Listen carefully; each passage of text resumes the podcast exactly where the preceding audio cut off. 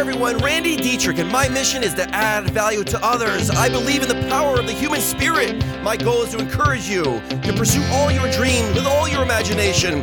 And thank you for listening. If you enjoyed today's talk, please share with a friend. Add value to the world.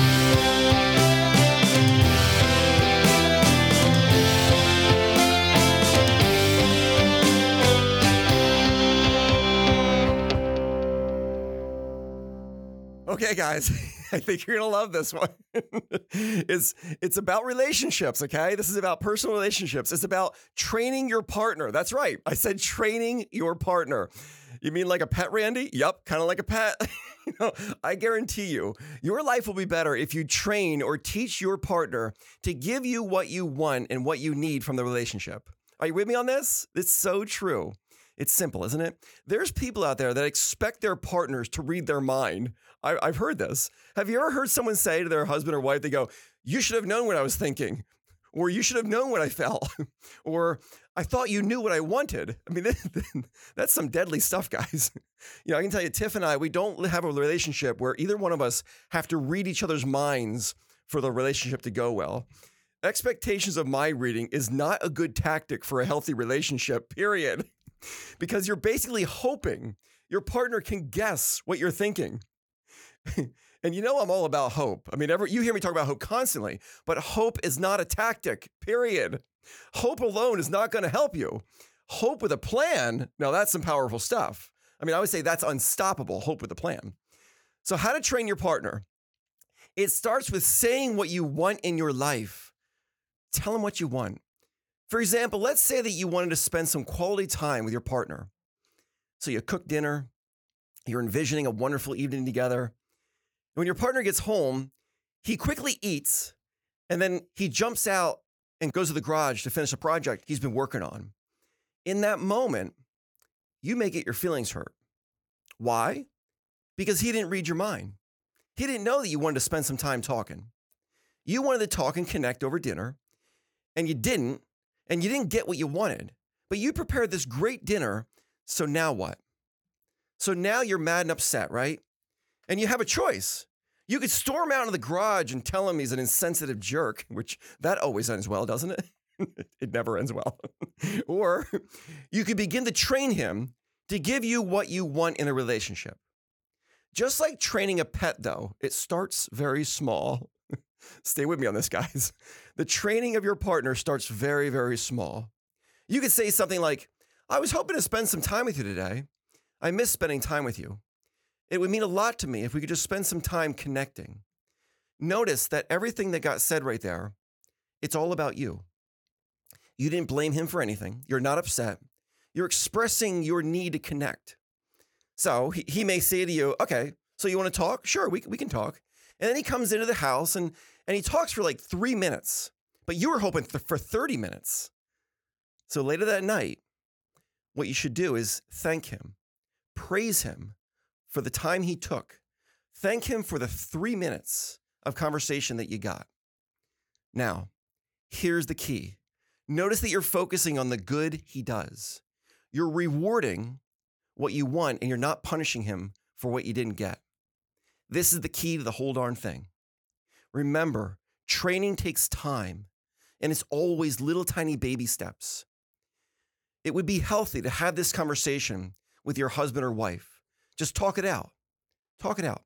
You may not use the word train like I'm using the word train here. You may say something like, you know, we both want the very best for our relationship, don't we? Would you help me become a better person towards you? Would you be would you help me become better at loving you? Would you tell me any little things that I could do for you that would make you feel appreciated? In other words, I'm asking you to train me in the art of loving you. I don't think anyone would ever say no to that. You could ask your partner. You could say, Is it okay if I start talking to you about ways that I think our relationship could become richer? No one would say no to that. Of course, they're going to say, Absolutely, I want that too. That's why you got married, by the way. By doing this, you have just inoculated each one of you from ever being offended or taking anything personally of what you say. Because you're both have the set goal to, to train each other to have a better relationship. Because the agreed upon goal is to train one another to treat the other person in ways that will make the relationship deeper, more connected, and more meaningful. It's never to attack or to hurt the other person. It's to train them to make them better. Okay. So let's go back to recognizing that three minutes that you got what you wanted. You got the three, but you only got three minutes. You wanted 30, but you got three, remember? When you give credit and praise to your partner for even the smallest of things that they do for you, you are giving them recognition. Recognition is an award. People love to be awarded. You ever read, read about Peterson? He has a great segment on this where he talks about how B.F. Skinner, he would train these rats to do all kinds of crazy things. He could get the rats to do complicated things like climb a ladder, spin around, ring a bell, you know, jump on one foot. But it always started small. He would put the rats in a cage and they'd be running around. And as soon as one of the rats would put their hands on a ladder, you know, he goes, Skinner would give him a pellet, which is, was the reward. But it was that little tiny thing he did, just the hand on the ladder. Soon they caught on. The rats caught on. Then they put their hand on the next rung of the ladder. Boom, give him another pellet. The reward again. Then when the rats would reach to the next rung, boom, another another pellet. Two more pellets, bigger reward. And so it would go. But the key to this, Peterson goes, the key to this was patience. You had to be patient. He would wait for the rat to do what he wants and then reward the rat. in, in Peterson's talk, he jokingly goes, So here's the relationship advice wait for the rat to do what you want and then reward it. it is kind of funny, I gotta admit it. but like all animals, people love rewards, people love attention. So recognize all the good things your partner does, and you're gonna begin to see more of the good things they do. When you reward even the small things, the small things will become big things over time. Peterson's got it going on, doesn't he? He says, you got to be patient though. You're going to have to suppress your desire to respond to the negative things and only respond to the positive things your partner's does. Ignore the negative. So reward the good and you'll get more good. It's simple as that, isn't it? When someone does something good for you and you want it to happen more often, you're going to have to recognize it, praise them.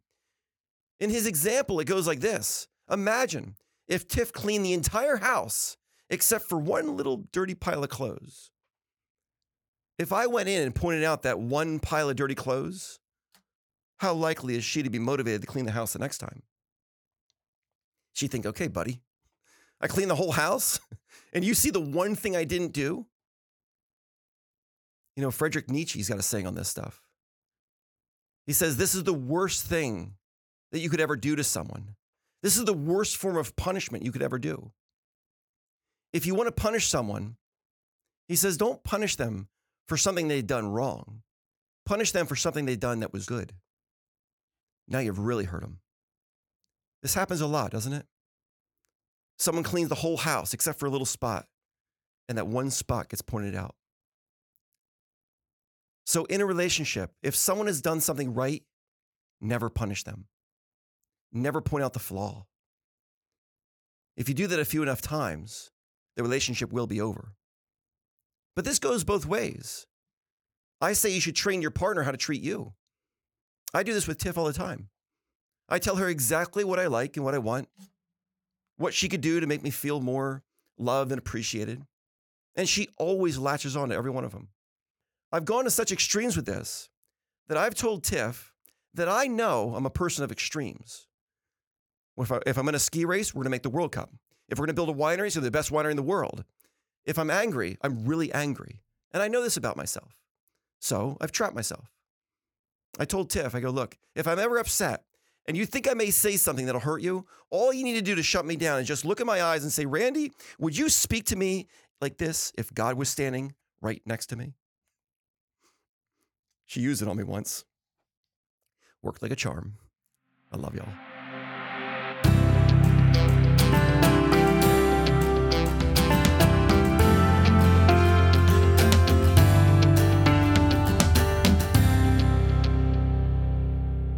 Relationship guru, huh?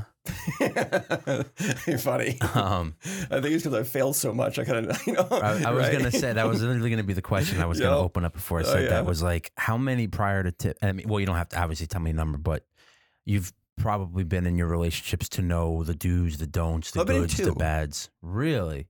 Yeah, two. Yeah, two. Yeah. no. Two. Yeah. Wow. But you've but they were successful and then unsuccessful or something. You know what I mean? Like you've learned a lot from Yeah, those. Is one what I'm trying to get at. Yeah. Like enough for you to be like. Yeah, Yeah. did it once and never doing that one again. You know what I mean? Yeah. Like tried this, didn't work out, and it caused the relationship to go this way. You know what I mean? So everything say sets you up. Failure doesn't teach you anything unless you reflect upon it. So, like, you know, so I would say, like, in relationships, like, you know, anyone that says I've never failed a relationship, they're just lying, right? you know, so I mean, you know, everyone has failures pretty much every week in a relationship. Something's going to happen.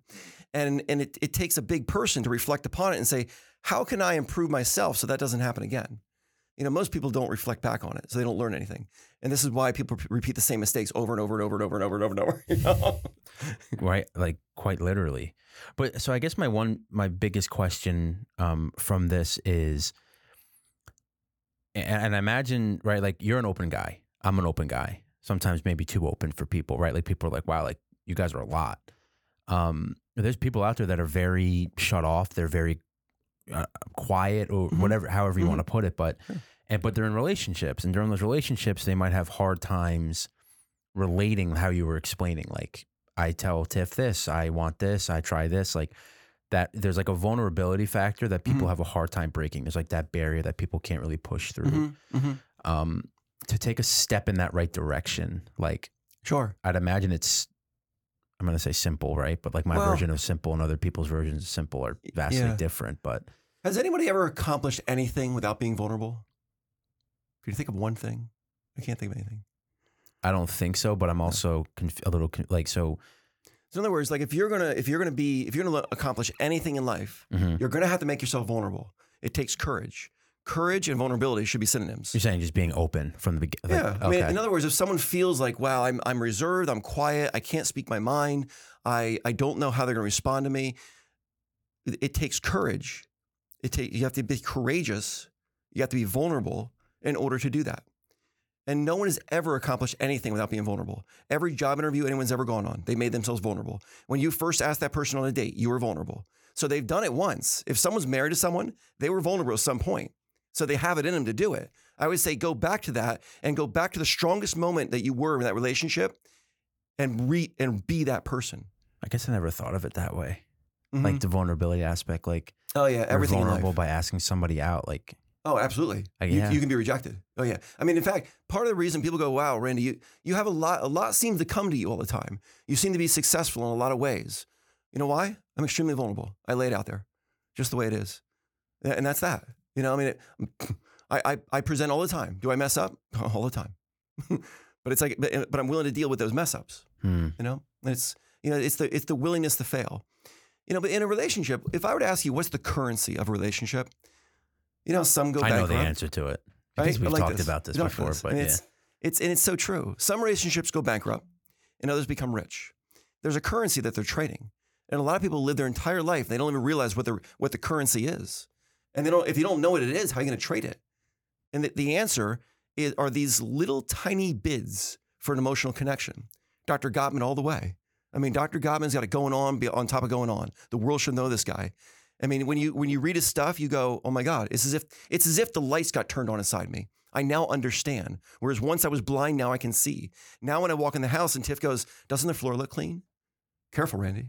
Yeah be careful what you say That was a bid for an emotional connection. Doesn't the floor look clean? This means something to me. I worked hard on it. If she were to finish that sentence, that's what that would be. Doesn't the floor look clean? I worked really hard on this. And I had three kids running around all day, and I was able to get the floor clean. Please acknowledge this. It means something to me. That's what she's screaming. But a lot of times people don't say it like that. They'll go, What do you think of the floor? Is it nice?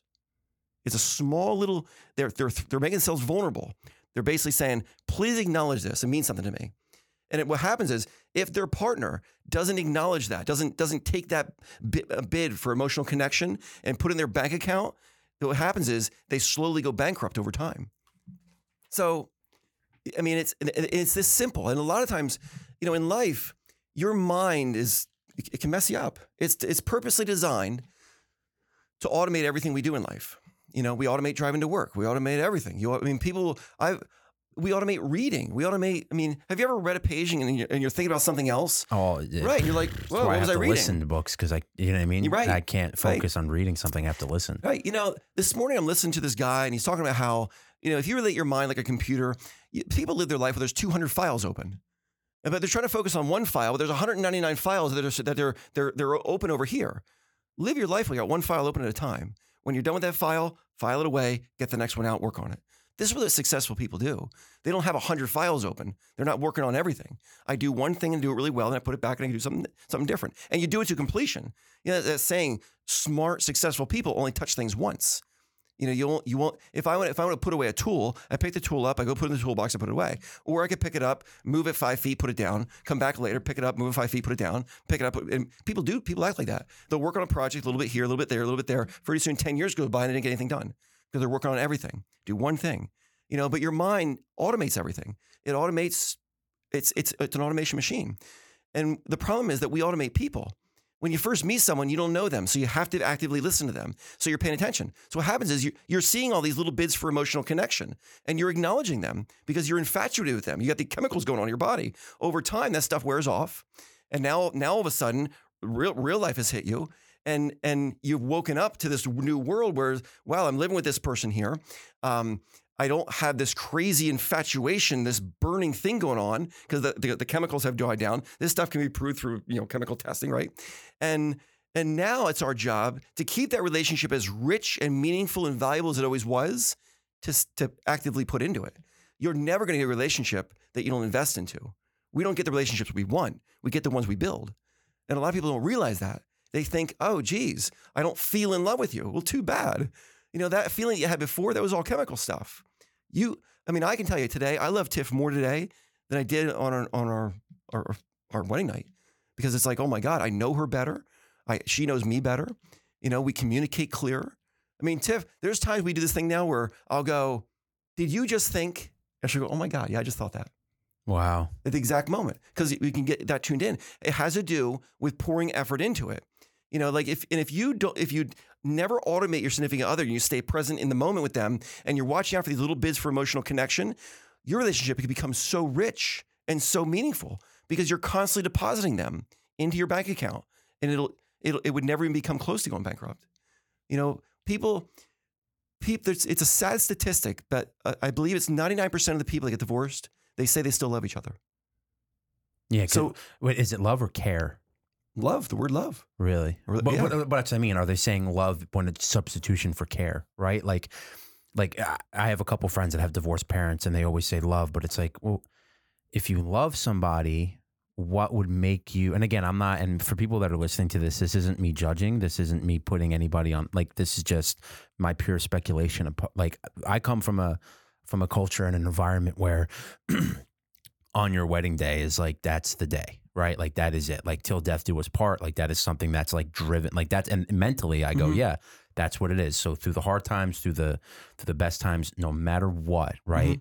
So when people get divorced or when couples or relationships get divorced and things of that nature i just have a hard time i have a hard time understanding it because i'm like well where could it have gone wrong what are you doing to fix it you see Mhm, what i mean mhm. so is it the love that separates it or is it like do they not Mm. care about the relationship it- there's a difference between loving and liking. okay People tend to hang out with people they like. But Yeah, we have the po- oh yeah, loving and liking. We Right. did the podcast Yeah. on that. so I mean, you know, Mm. like it's I, I I joke with Tiff all the time. I go, really, I really like you. You, you probably heard me say it. Really, Yeah. I really like you, redhead. Say it all the time because you you know I, I really I like I do like her. And if if she if she says things or does things or act in ways that I don't like, I always point it out. and Say, hey, we're this is I don't know. I'm- not I'm not liking this too much. Uh, can we talk about this? And we talk we talk it out in the moment. You know, we don't let things fester. We don't let a, a little grain of sand turn into a giant boulder that can crush the relationship. You know, like you just you talk things out all, all the time. You know, but uh, it, right now, i are there people that you know that you love that just drive you crazy? Oh uh, yeah, Right. So imagine being married to someone that you love, but they drive you crazy. I just don't want to be around you anymore. That happens to people. wow. So you, but but we do hang out with people we like. So how how can you get them to like you? How can you like them more? Train them, teach them. Yeah. Tell tell them what you want, like and don't like. Yeah. Most people ne- they just don't do it. I don't know why not. You know, I Tiff knows exactly what I like and don't like, and tell you, and it's it works well. And she's always trying to figure out ways to add more value to it, and so am I. And round and round we go.